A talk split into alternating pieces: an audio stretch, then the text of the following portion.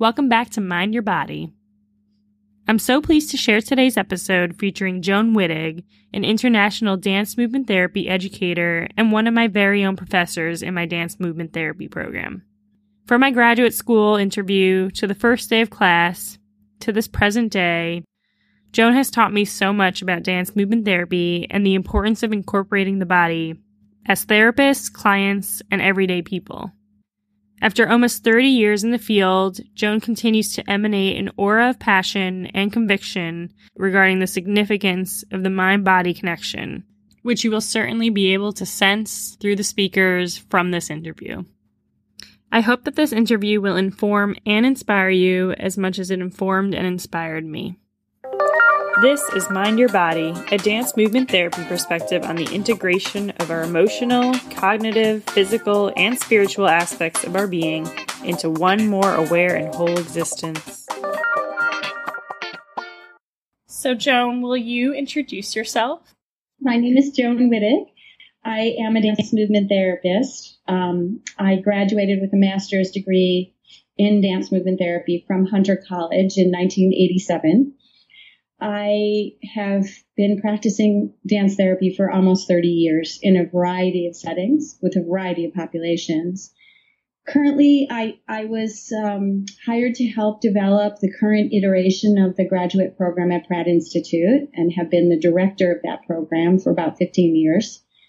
I am the co-founder and director of the New York Center for the Study of Authentic Movement, I was also hired to develop and implement the first dance therapy training program in mainland China. And I'm, I'm the program director of that program, which is called Inspirees International. And I'm on the faculty of dance therapy New Zealand. So, so I am doing a lot of teaching. And I also have a private practice in Chelsea where I do um, dance therapy with anyone who is interested in it and body focused work with anyone who's not interested in actually getting up and moving. So that's my life as a dance therapist. You do a lot. it's inspiring. Um, I don't know if you consider yourself specializing in depression, but I was inspired by your ADTA talk that I saw on YouTube, and I was kind of interested in using that as a focus.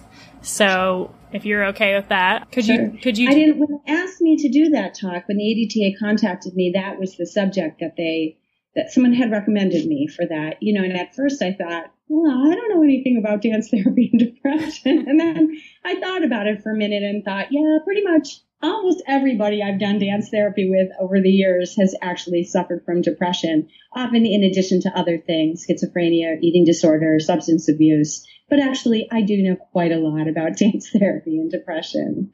Yeah. So I'm happy to talk about that. Great. Yeah. So this podcast is, you know, we're talking about topics from a dance movement therapy lens or more deeper mind body connection lens. So I was wondering if you could talk about what depression might feel like for different people from this kind of lens. Mm-hmm.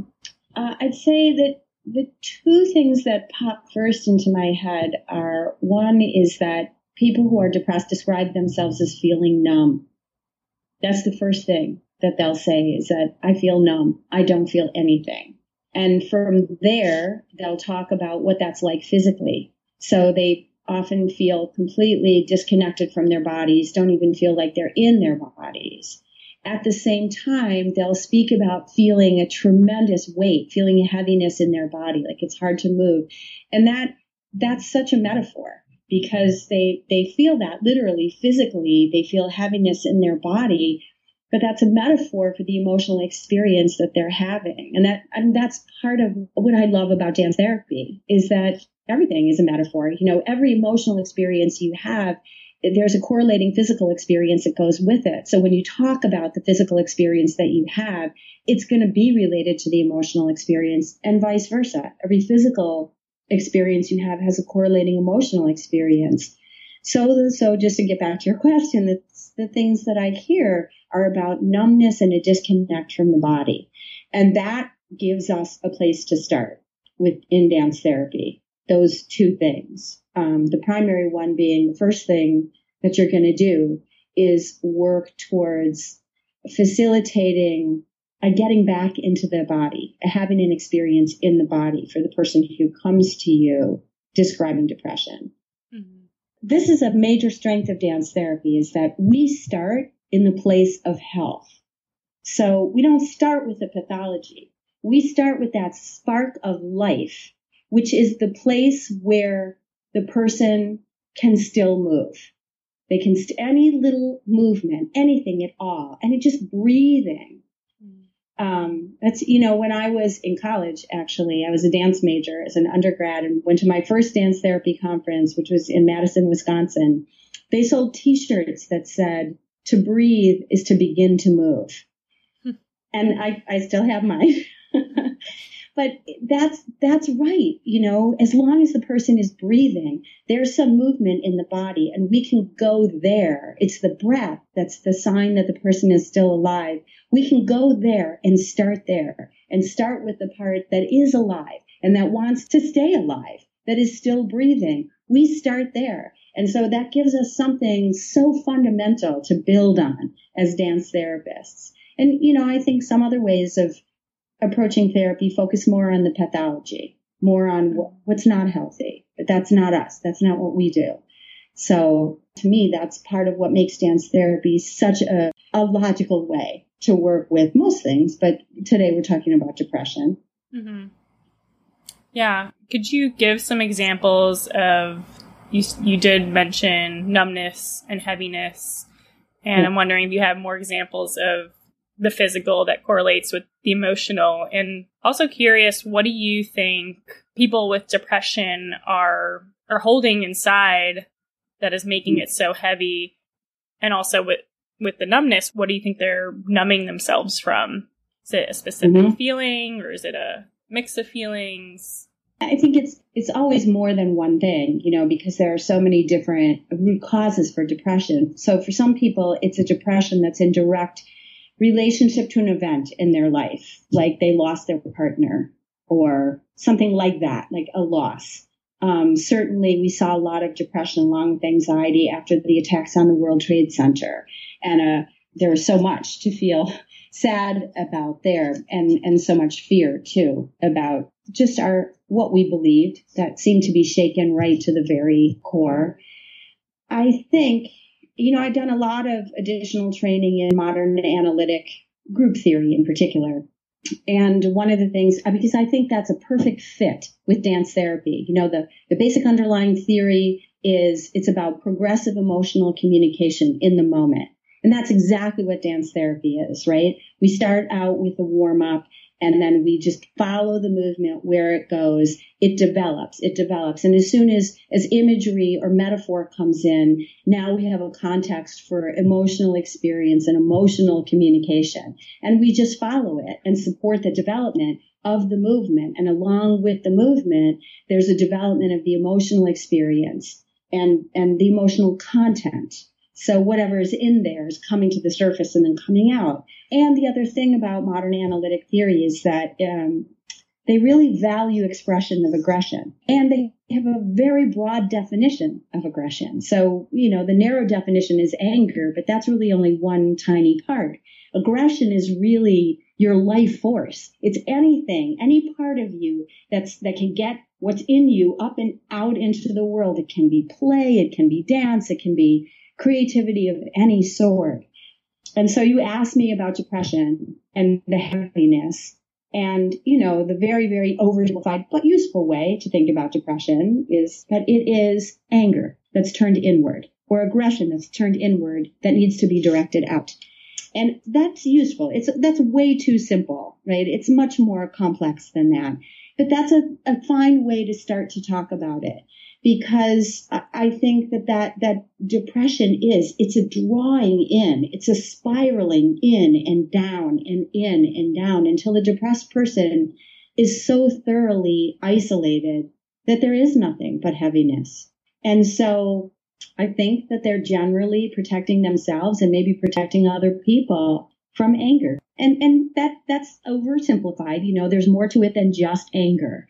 But I think that there is that kind of energy, aggressive energy that is being turned inward and needs to go out instead. And that that results in the numbness, the heaviness, you know, the image of just lying on the floor and never, never moving and never getting up. Mm-hmm. You know, I think that depressed people are protecting themselves from their anger and they're protecting the rest of the world from their anger and that that's that's often a thing that gets you know you you heard me say in my talk that modern analysts say if you have to choose between suicide and homicide choose homicide and you know that's such a dramatic statement but they're, what they're saying is get that energy up and out so don't direct it at yourself, direct it out in any way you can, at anybody you can. Mm-hmm. You know, we're looking to help with appropriate ways of directing that energy out. You know, we're not wanting people to just lash out or become violent. It's nothing like that. But when we get depressed people into their bodies, that's one of the things that we offer is it's like it's the spiraling up and out. And we offer a million different ways for that to happen. Right. Well, that was kind of my next question. If do you have any examples of how we do get that out? And this is actually pretty relevant to a case that I have now of someone who's afraid of their own anger and yeah. will direct it at themselves at the cost of hurting themselves and just continuing to suffer from depression and holding all that energy inside. And maybe yeah. maybe energy is another word for it, like aggressive energy do, is that mm-hmm. do you also think that's not necessarily aggression but just a drive for anything for life or?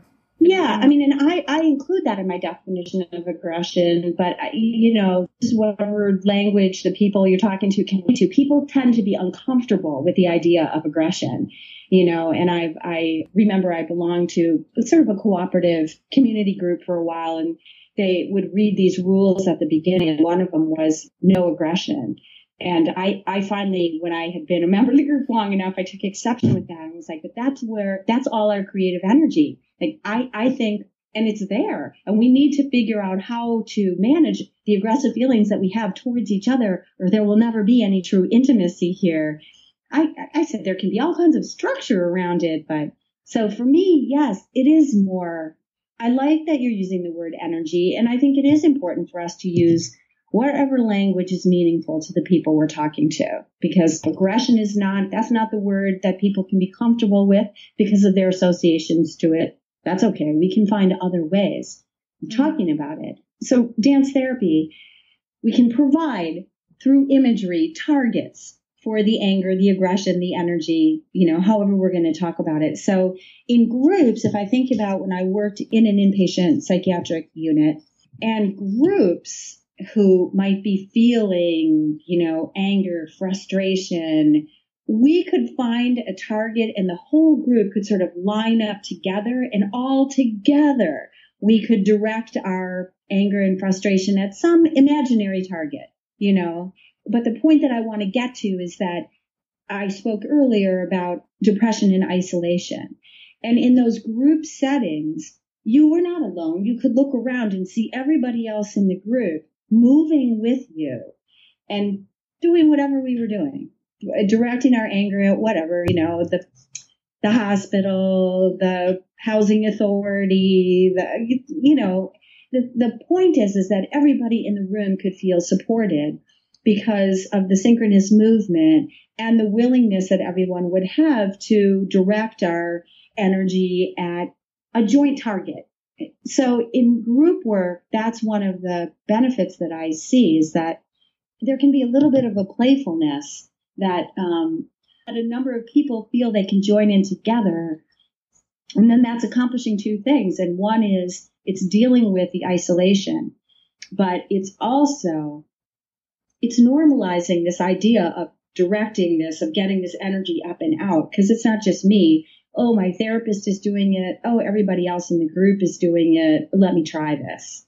So it's that the support of the group that can make something possible that sometimes is impossible, even just one on one, as you probably are noticing with your client you're speaking of. Yeah, and I'm sure you're implying this, but I think it's also important to say how important the role of the dance movement therapist is in facilitating this as simple as the simple interaction of looking around the room and noticing the other. I, in my experience, that takes a good amount of facilitation from me, you know, in the beginning, the warm up part of the groups, where if I might not point that out, like making eye contact with the person across the room or looking at the person next to you or noticing that this person is doing a similar movement or mirroring your movement, they might not notice that at all because they're so used to being isolated, mm-hmm. as you say. Yeah. I mean that that was sort of my first goal when I worked when I was working with chronic schizophrenics, many of whom were also depressed. Your first task is to get them to realize that they're not sitting in a room alone. you know, they're sitting in a room with eight other people. and the the synchronous movement is a good way to bring that realization into fruition that oh, where everybody's reaching forward at the same time.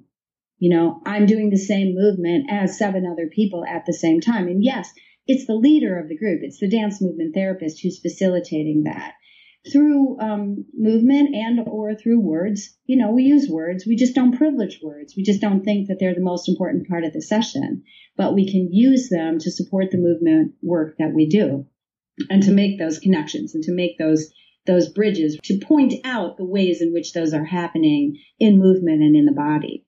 And you know, there's so many different ways that the therapist can be involved. If we're if we're talking about Chace work or mirroring or making relationship in that way, then the the dance movement therapist is moving with the patient or the patients. But it might be something that's more more of a directive improvisational structure, you know, where maybe you get the, the individual or the group members moving together, but you're not really moving with them. You're sort of watching and kind of giving continuous directives to develop the movement, or of course, you know, authentic movement where the therapist is acting as the witness and is not moving, is witnessing someone else's movement that's coming, it's inner directed. So, uh, but I, you know, I'm thinking about a woman that I've worked with for some years, and when she and she came to me specifically for dance therapy, she had a verbal therapist. But this is interesting. I've had a number of people over the years who came to me on the recommendation of their verbal therapist. So often they were people who were doing verbal work elsewhere, or sometimes they were people who had done years of verbal work. But but they would all say something similar along the lines of intellectually, I understand what the problem is and I understand what needs to change, but it's just not getting in somehow. So I thought maybe if I involved my body, maybe it would get in and I would actually be able to make the changes. And that's such an intuitive knowing, you know, because that is, if it's only happening in your head, it's not fully integrated. You know, Daria Halprin, who is an expressive arts therapist, I, I think the way she wrote about it was the thinking body, the sensing body, and the emotional body, something like that. Anyway, which she she wrote about the different parts of ourselves, our thinking self, then our our sensing self, which she would equate with our physical body, and then our emotional self. They're all located in the body, and if you don't involve all three of them, then it's going to be a slower process. I'm, you know, I I won't say it doesn't work. I think verbal therapy is wonderful. You know, it's just different than dance therapy. And dance therapy does offer this integration. And mind you, you know, all a lot of uh, the early psychoanalytic language spoke quite regularly about the body. Freud said the ego is first and foremost a body ego. There's a lot of language in psychoanalytic writing about the body and the importance of the body. But that said, psychoanalysis doesn't really deal with the body. They know about the importance of it, but they don't, you know, you just talk, you don't go into action. But we are all about going into action. That's where everything is happening. And it's because of that integration, I think, that people intuitively seek dance therapy or the people who've come to me saying, I, I know what it is, but nothing is changing. So, but I was going to tell you about this woman I worked with she couldn't really move at first, you know. She she was very active in her imagination, but not her body. So I said, well, how about how about if I move? If you direct me, you you tell me what you want to see, and I'll do it. And we did that just for a couple sessions, and she would direct me, like she might say how she was feeling. No, crouch down more, scrunch up more. No, more tension. No, make a face. No, you know, and she would direct me until I looked the way she felt. And we only did that a couple of times and then she was able to do it herself. But part of what was so important about that is that she saw herself in me. So it was an externalization of part of herself that she felt was really ugly. And somehow when she saw it in me, it was more acceptable. Mm-hmm. So hmm. then we could invite that part of her into the room and she could start to move and she could embody it herself. She didn't have to reject it. She didn't have to split it off anymore. She could actually own that part of herself, move with that part of herself, bring that part of herself into the whole process of integrating that I've been speaking a little bit about. So there's so many different ways that we can do this. You know, it's always just a question of starting where the mover is. Just looking at them, looking at their body. Where are they? Do they need to be joined in movement? Do they need to be witnessed? What is it that they need? And then we'll do that. You know, I'm thinking about another woman that I'm still working with. I've been working with her for many years. And she also had a verbal therapist, came for the movement. And there was a period of hmm. time where she'd go, she, we, I was doing authentic movement with her. So she would be moving alone with her eyes closed and I would be witnessing her. And she would come and find me with her eyes closed. She'd walk over, crawl over, and she'd touch me. And then she could go into the movement space. Hmm. And she would always do that once or twice at the beginning of the session. And it made me think developmentally of, you know, rapprochement of roughly two years old, where the child is starting to individuate, but needs to know that mom is there and can go back. And, and there was something profound happening for her that actually that when she came looking for me, that I was there. And she had her eyes closed. And sometimes eventually she would come and sit with her head on my knee for a little while, hmm. and then she'd go off and move.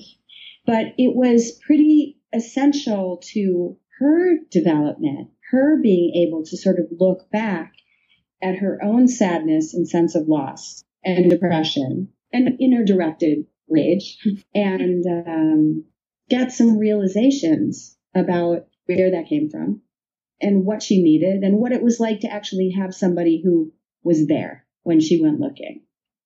You know, so these are just examples of different ways that we might start the work. Mm-hmm. What about you and your your patient? Well, what I wanted to say is um, not necessarily with this patient, but so the the thing that you said about you know I've had people who I've worked with who come to me who say I get it cognitively, I understand, but I just can't feel a shift. And I remember you saying that in one of our first classes, and that stuck with me forever. I mean, it still is part of me. And it, it, it really, I was like, oh, yeah. You know, um, when I was trying to figure out what dance therapy was myself. And I, I work in, in inpatient and outpatient psychiatry, and a common theme that comes up with patients is we, we have all these groups about, you know, more verbal groups about, you know, being positive and staying positive and thinking positive, but I just don't feel positive. And yeah. so it kind of reminds me of the same thing. Like I can, I think there's some value to mantras and rewiring your brain through more positive thoughts and feelings and I, I wanted to say actions really so it's kind of like well and this is usually at the end of group and and I'll I'll say, well, think about the experience we just had. Usually, it's a positive one. Mm-hmm. How can you have more of those, or what did you feel in those moments where you know we were moving together and you know people were smiling and laughing and connecting with each other and you know what was that was that positive you know and then how could you have more of those in your life it's kind of like that it's like oh yeah. yeah. the experience the actual physical active, energetic experience is, is something that's positive that I can feel deeply. Yeah, you know, Elissa White, who was your teacher, she was my teacher also. I've heard her say more than once that one of the challenges of doing dance therapy with depressed patients is that when you start to move, when you start to move together, dance together, it feels so good that for a moment your depressed feelings are they kind of disappear. You know, where are they? Um, and that it can take a little while before people actually get grounded you know, back to their baseline feelings. Like there's just a momentary relief from the feelings because it feels good to move. Um, and that's great. But the work that we're doing is much more in depth. We're not looking for just these moments of feeling better because you're dancing. You know, we are looking for insight that just leads to greater freedom. That's our goal. As you know, that's, that's the way I think about it. It's up to each individual whether they want to change or not, but they need to have the freedom to change if they want to, or the freedom not to change. So we're just raising to their conscious awareness that which was unconscious and, and giving them more freedom in that way. And so, yeah, it, it can be really, really be fun. But because when you start to move, then it reminds you that you're alive. You have an mm-hmm. actual sensory experience. Like, oh yeah. Oh yeah. you know, I remember what this feels. This feels so good. I haven't, you know, and, and it's that sensory experience. It's that connection to aliveness. That's the spark of health that I talked about earlier. That's what we, what we draw from. You know, we know how to facilitate an experience of that spark of life. And then we know how to facilitate expanding that, expanding that, expanding that so that the mover can come more and more into remembering what it feels like to be alive.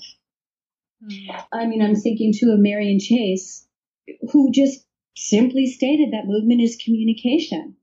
So we offer through movement the possibility to be in communication with someone even when you have no words to describe your experience, when you're so depressed that you can't even talk we offer the possibility for relationship and for community through shared movement. It doesn't have to be much. I'm sure you've done plenty of sessions in chairs with nothing more than tapping toes.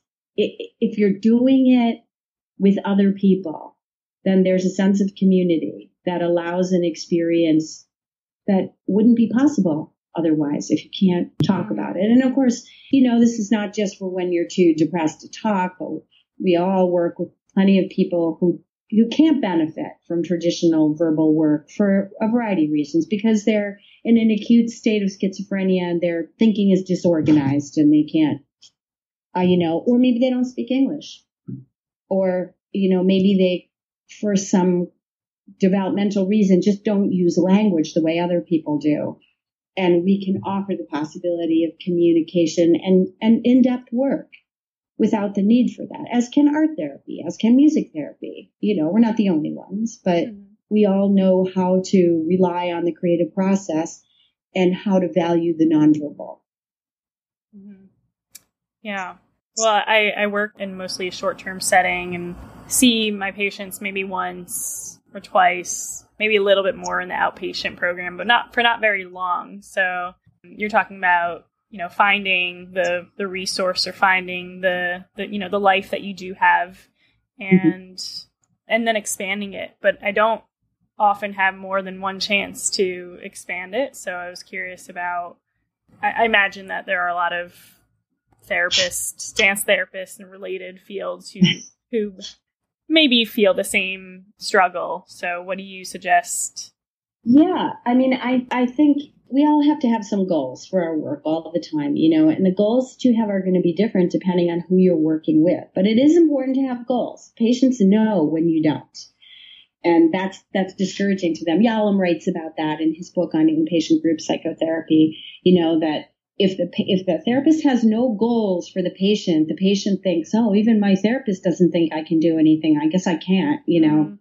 So, but our, but the goals for inpatient settings have changed a lot since when I worked in inpatient, average length of stay was more like three to four weeks. And we had time to really, to help the individuals compensate and then really solidify that for a while before they got sent back out. And I know that that's not how it is anymore. So we had time to do insight oriented work when I worked in inpatient. But I think now what creative arts therapists, what dance therapists are doing in inpatient psychiatry is by helping your patients feel that spark of life, you are giving them a reason to go and do more insight oriented work in their outpatient settings. So we give them a good enough experience in the hospital so that they'll maybe be willing to go and continue their therapy on an outpatient basis when they leave. That's what I'd say to you. You're doing really important work. The work that you are doing, you are the ones who are finding that spark of health and aliveness and giving your patients an experience of it. That's what you're doing. Yeah. It's a great way to, to look at it. I would say in my experience that seems really accurate and people might have that spark for just the session and they might not be able to hold on to it and we'll see them again. Um, some people have that spark and it's really profound and even during the rest of their stay, they'll they'll tell me, you know, wow, that was just amazing and the best group I've had here and really affected me and I'm going to go out and do whatever it is. It, it might not be dancing or moving um, in the way that we did, but it'll be like I'm going to go and take more walks or I'm going to join a gym or you know, something lively like you're saying. Yeah, they're going to live in their bodies. Right. Yeah. I, I mean, I think you know, Elissa, Elissa laughingly saying, "Oh, you know, it's challenging because it, it feels so good to move. How do we get them back to their depressed feelings?" but, um, but it, she, you know, she says that she's laughing when she says that, and it, it's su- it's such an essential part of the work that we do to provide the opportunity for our clients and our patients to feel pleasure in their bodies. I mean, that's that's no small thing. Mm-hmm. Yeah, I mean, I feel like I you asked about my client, and um, I see her maybe twice a week in the inpatient setting, and she is a longer term adolescent there right now. Sometimes she's happy and or happy enough and a little bit more upbeat, and sometimes she's really really low and depressed and shaking because there's so much in there that she's starting to feel because of something that maybe happened on just happened on the unit, maybe a fight or something that that induced some fear in her other feelings and what I wanted to say is that I feel like I have to trust that even though there are such changes in her mood, you know, a lot of the time and even in our sessions, I, I feel like I have to trust that the the movement that we do and the positive experiences that can be formed or facilitated in our sessions can kind of spark change little by little and have her be able to access those kinds of feelings more. Mm-hmm. I think that's exactly right. You know, you you provide an awareness of the possibility as they didn't know it was possible before. And there's so much about movement because you know, all of our pre-verbal, all of our memories are stored in our bodies, but including our pre-verbal memories. So we, in movement, we have access to the whole person, to everything that's there, to their entire history, right up until now.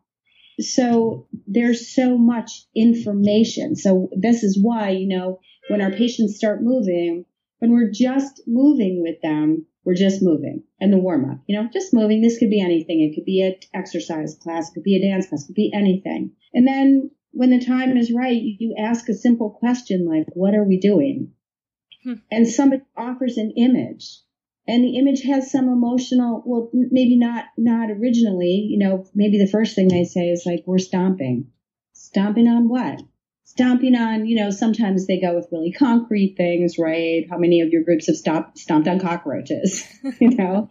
But then they get to the more abstract, like stomping on my doctor because he won't let me leave the hospital, you know, or stomping on my mom because she put me in here, or and and now everybody's invested in it. It's that imagery combined with the movement that invites in the emotional content it, it's the movement that actually brings the shared emotional content into the room as easily as it does. And we don't have to take turns in dance therapy. You know, you're in a verbal group, you can only really have one person talking at a time. Mm-hmm. But in dance therapy, we are all engaged continuously in the movement and in the expression and in the experience. So if your group is 45 minutes, it's 45 minutes of experience for each person. You know, it's not five minutes of experience because the other 40 were spent listening to other people, which is valuable. I, I know I love verbal group therapy. I no way mean to to diminish the value of it. It's just different, you know? And so we do, we have this way of working that is direct experience for the whole time, through the whole session, and so many different ways to use movement. Yeah. As you're talking, just thinking of all the experiences I've had in group therapy and you know, people can get stuck in their words too. I, I do the expressive therapy orientation for new employees. And, you know, I also present what dance therapy is before every group. You know, there's always someone new in there. And I'm a little more transparent with the employees, but people can get stuck in their words and these patterns of telling their stories as well. So I agree with you. I think verbal therapy can be extremely effective, and I think it is for a lot of the patients. But I think, especially for certain people, you know, it's kind of like you have a broken record of a story, and that mirrors the pattern that you're stuck in, and maybe why you don't feel an energy shift, and and that we can filter so much through our words. We know how to choose certain words, we know how to hold back certain words, and then, but when you're moving spontaneously in the moment, there are things that you're expressing that you maybe didn't even know you had access to. Like you're referring to making the subconscious more conscious. Yeah. And it's things that you don't even know are there because we all protect ourselves. We know none of us wants to be overwhelmed by our feelings. And so we protect ourselves we don't even know we're doing it. And we don't even know what's there. And then you start moving. And it's so much harder to be engaged in your defenses in your body. You know, you start moving and things start to sort of crack open a little bit. Not like wide open. We're not interested in ripping anybody wide open, you know, but just that little like, it's like, you know, having a, being in a mud bath, you know, that dries and then you start crack it a little bit, you know, when you're coming up out of it. It's like that. And, and, and the sensations and the emotions that come up, that come up to the surface and the awareness of the mover. Just like uh, amazing. You know, I didn't know. I didn't know this was here. I didn't know I felt like this. I didn't remember this. You know, the memories that come through the body in the movement so, you know, I just going to circle back around because we're talking about depression and how useful that is, you know, to have the, the origins of the depression become clear to the depressed person in movement. Things that they haven't thought about or didn't even know were there until they started moving because we protect ourselves. And, you know, it's sort of all or nothing. You have all your feelings or you have none of your feelings, you know, in the protecting depressed people are not able to decide what to filter through and what not. They, it's the numbness. They have to cut themselves off from everything. But the experience of movement can allow felt experience, emotional experiences in a way that is safe so that it doesn't overwhelm people you know, and we were, we, the leaders work on that too. You know, we know how to do that. We know how to come forward. We know how to pull back. I mean, it's interesting in, in a verbal group therapy session, if you moved, you know, if you went into action, that would be considered acting out or technically acting in if it's happening. So, so that's like, that's a bad thing. You know, instead of using your words to express your feelings, you're, you're acting out. Mm. But mm-hmm. this not acting out when we do it. It's direct expression of emotional experience. It's not acting out. It is the thing. We're not using words. We're using our body. We're using movement. It is direct experience of the emotion and direct communication of it. And that, that's so amazing. Yeah, it really is. yeah. Yeah. That's funny. In my own verbal group therapy that I'm in, every once in a while, um, I just am so restless. I have to stand up. And I've been given permission to do it, but I have to stand behind my chair. And I, I get it. I think hmm. it's, it's symbolic. There's nobody in that room who's really afraid that I'm going to lose control. And once I'm on my feet, leap across the circle and throttle somebody. But, you know, I respect the group therapist who is he is symbolically uh, maintaining the container by not allowing me to stand in the middle of the circle. I have to stand on the outside of the chairs. But it kind of makes me laugh because I think, you know, I could be over that chair and on somebody in a heartbeat. I'm a dance therapist. You can put me behind the chair, but that's really not making these people any safer. but I said that.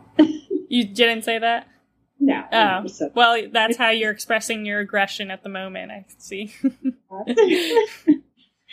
yes, I mean because we don't allow that. We don't in dance therapy. There's no violence. There's no violent acting out. It's not an issue. You know, mm-hmm. it's not an issue. I mean, I've been doing this for almost 30 years, and I'm trying to think right now the number of times I've had to actually intervene. I can't even. You haven't worked with adolescents, have you? I no, I haven't.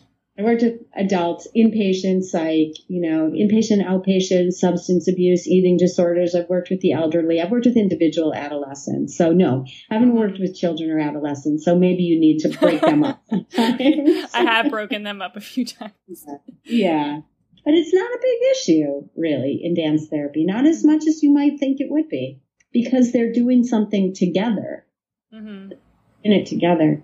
Yeah we're talking about sensations coming up and it could happen that a sensation comes up that reminds the person of their trauma or feels when i say reminds i mean like it's the sensation that reminds them of their trauma and you know they might respond a certain way they might respond in withdrawing or being a little bit more aggressive but not able to contain it mm-hmm. have you have you had any of those experiences not really not really I think that that's more, it's interesting, you know, especially talking about trauma. In my life as a therapist, the therapy community has really gone through a number of different stages in terms of the thinking about treating trauma. And there was a period kind of in the early years of my life as a therapist when there was a lot of worry about re traumatizing people. But fortunately, we got over that.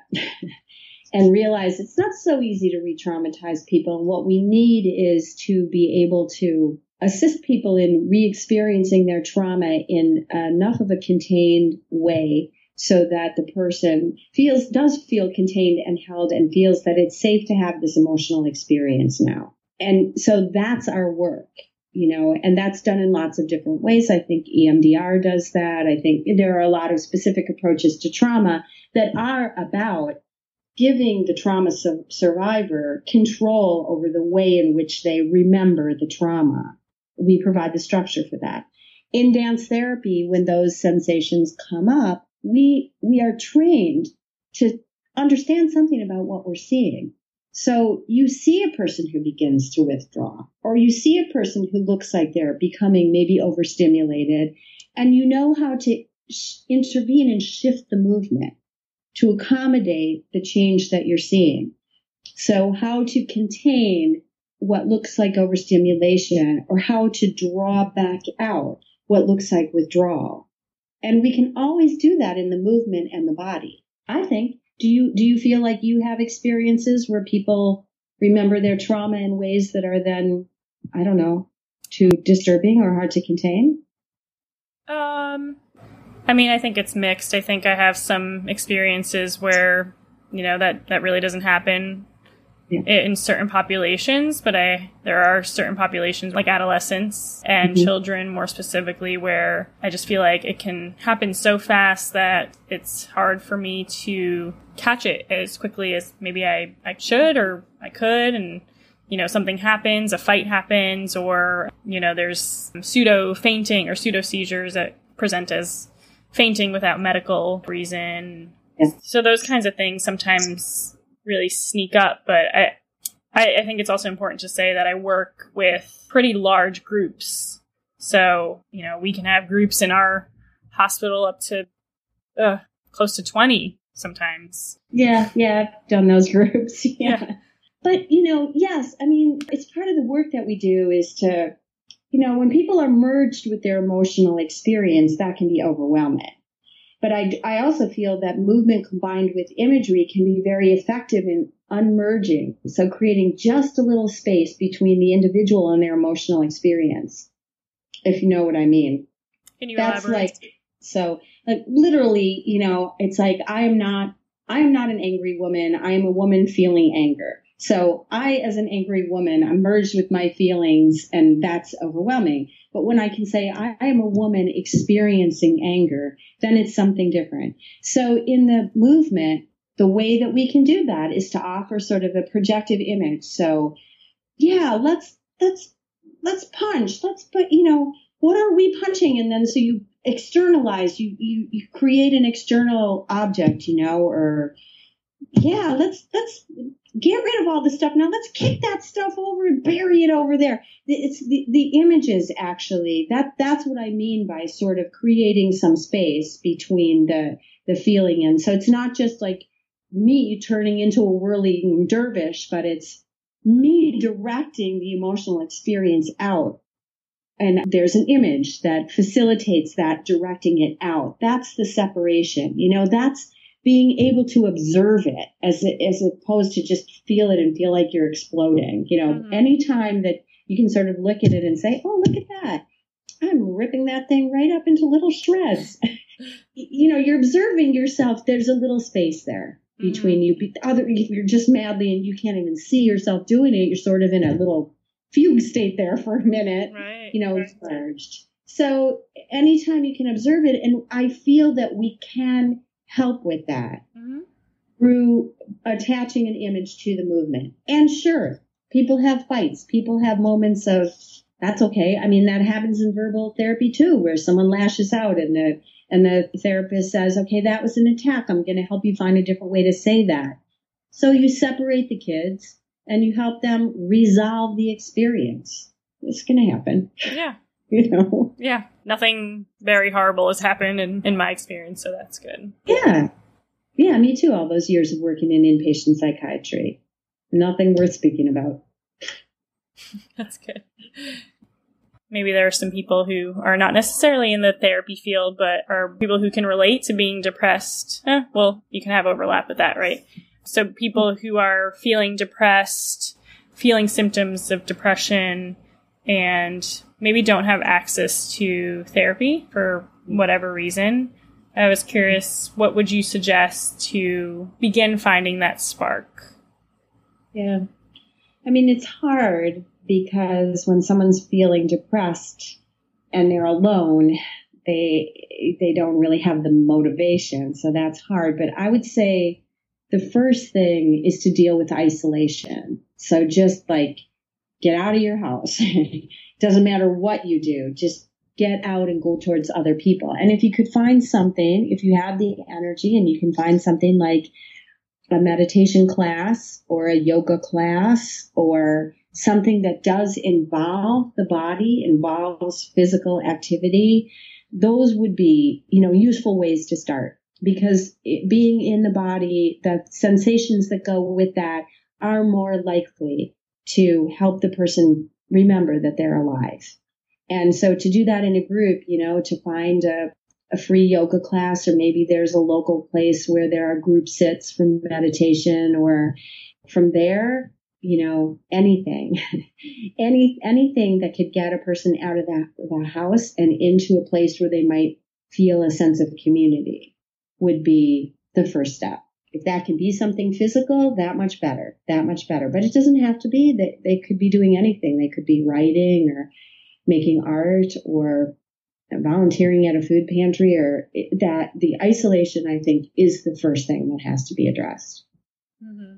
And there really is a lot out there that um, is not therapy, but that will be therapeutic, that will provide a sense of community and a sense of self. There's so much going on in the world, you know, that these days that would really, I mean, it's interesting because some of the ways that I work in movement actually involve kind of tapping into one's altruistic sense. So, in the talk that you heard, I, I talked about a group that I did at Woodhull Hospital years ago and how much of the imagery involved helping each other. You know, we were facing all these obstacles and somebody pretended he was putting his jacket down to help us step over a mud puddle. And, you know, somebody was the first one to walk across a questionable surface to make sure it was safe for all of us. And there was so much imagery that was about helping each other. And I've noticed that too. And I've done, a, I do a lot of work with compulsive eaters.